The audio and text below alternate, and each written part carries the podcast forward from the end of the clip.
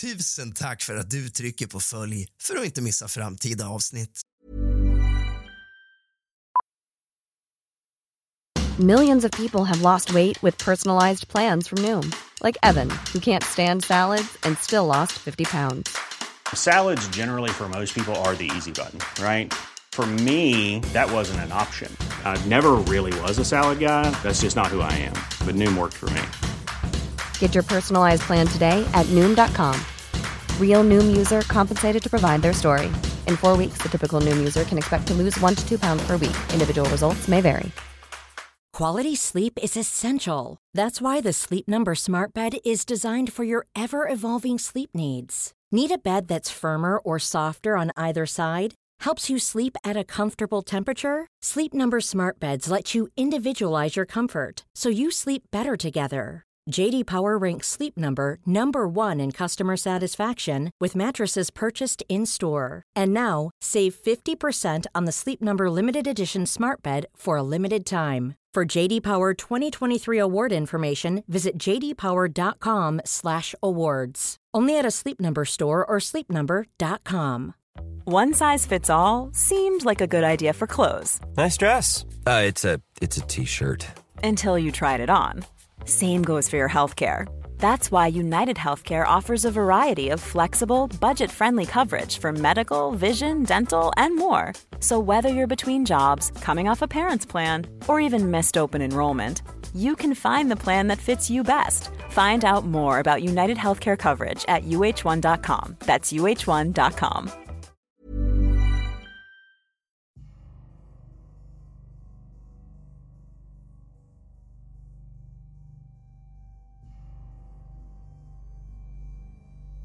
läser i tidningen varje dag.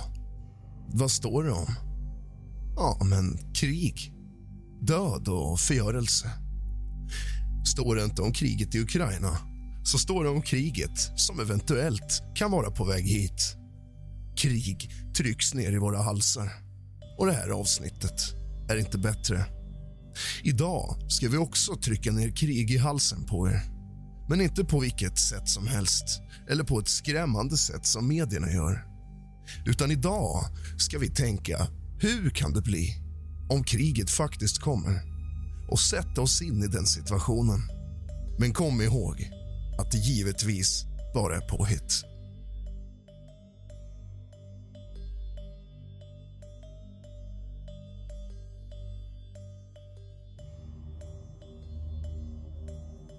Skymningen den 30 januari 2024 sveper en isande kyla över Stockholm och Sverige. En föraning om de mörka händelser som snart skulle komma att utspela sig. Det var en natt som skulle komma att prägla landets historia med skräck och förfäran. Medan stjärnorna tvekade i himlen förvandlades den nattliga tystnaden till ett helvetesbrak. Från norr till söder störtdök mörka silhuetter av stridsplan. Deras skuggor som ödesdigra förkunnare av död och förstörelse. De riktade sina första anfall mot de militära anläggningar i Norrbotten där explosioner lyste upp den mörka vinternatten som om dagen brutits. Längs med Östersjökusten, där folk vanligtvis sökte lugn och ro nådde ljudet av drönande motorer. I den kalla, klara natten syns krigsfartyg. Deras konturer hotfulla och olycksbådande som spöken på vattnet. De svenska kuststäderna, så oförberedda på ett sånt anfall upplevde sin värsta mardröm. Civilbefolkningen, väckt ur sin sömn kastas in i en verklighet fylld av skräck och kaos. I Stockholm är inte situationen mindre dramatisk. Regeringskvarteren, vanligtvis en symbol för nationell styrka och stabilitet blev måltavlor för precisionsattacker. Medan räddningstjänster kämpade mot lågorna spred sig en dyster insikt bland landets ledare. Sverige, en gång en fristad för fred, var nu mitt i en krigszon.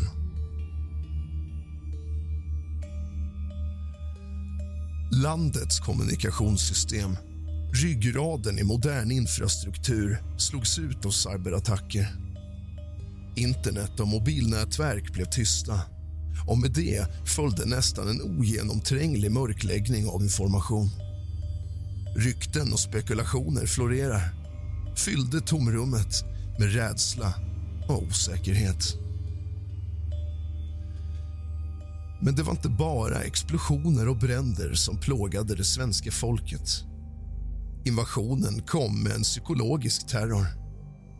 Över de sociala medier och hackade tv-sändningar sänds bilder och meddelanden designade för att bryta ner moral och sprida panik och förvirring. I denna mörka tid, när varje skugga verkade dölja en fiende och varje ljud var ett eko av krig står Sverige inför en prövning av sitt kollektiva själ. Det som en gång var ett land känt för sin säkerhet och fred var nu ett skådespel för mardrömmar där varje ny dag bär med sig nya osäkerheter och skräck för vad som kommer att komma härnäst. När morgonen grydde den 31 januari hade en tjock, kvävande dimma lagt sig av de södra delarna av Sverige. Dimman var inte bara en naturlig förteelse utan också en metafor för de ovissheter och töcken som nu omslöt hela landet. Inga nyheter kunde längre nå ut till världen. Sverige var avskuret, ensamt i mörkret. I Göteborg hade gatorna förvandlats till labyrinter av rädsla och misstänksamhet. Strömmen var borta och i mörkret vandrade människor likt skuggor rädda för varje ljud. Rykten om närmande fiendetrupper cirkulerar och varje främmande ansikte betraktas som en potentiell fiende. Livsmedelsbutiker och apotek plundras i desperata försök att samla förnödenheter medan andra barrikerar sig i sina hem förskansade bakom improviserat försvar. I Malmö har situationen... Everyone knows therapy is great for solving problems, but getting therapy has its own problems too, like finding the right therapist, fitting into their schedule, and of course, the cost. Well, BetterHelp can solve those problems. It's totally online and built around your schedule. It's surprisingly affordable too. Connect with a credentialed therapist by phone, video, or online chat, all from the comfort of your home. Visit betterhelp.com to learn more and save 10% on your first month. That's BetterHelp, H E L P. Hey, Dave. Yeah, Randy. Since we founded Bombus, we've always said our socks, underwear, and t shirts are super soft. Any new ideas? Maybe sublimely soft. Or disgustingly cozy. Wait, what? I got it. Bombus. Absurdly comfortable essentials for yourself and for those facing homelessness. Because one purchased equals one donated. Wow, did we just write an ad? Yes. Bombas. Big comfort for everyone. Go to bombas.com slash ACAST and use code ACAST for 20% off your first purchase. One size fits all seemed like a good idea for clothes. Nice dress. Uh, it's a it's a t-shirt. Until you tried it on. Same goes for your healthcare. That's why United Healthcare offers a variety of flexible, budget friendly coverage for medical, vision, dental, and more. So, whether you're between jobs, coming off a parent's plan, or even missed open enrollment, you can find the plan that fits you best. Find out more about United Healthcare coverage at uh1.com. That's uh1.com. Tagit en ännu mörkare vändning. Staden har blivit en slagmark där sporadiska strider bryter ut mellan svenska försvarsmakten och hotet ifrån öst. Civila fastnar i korselden, osäkra på var de kunde söka skydd. Byggnader hade förvandlats till ruiner och gatorna var fyllda med bråte och övergivna fordon. På landsbygden, där livet en gång varit präglat av lugn och stillhet rådde nu en kuslig tystnad. Bönderna som tidigare brukat så sina fält såg nu på när deras gårdar blev militära utposter. Deras hem förvandlades till tillfälliga högkvarter för de invaderande styrkorna.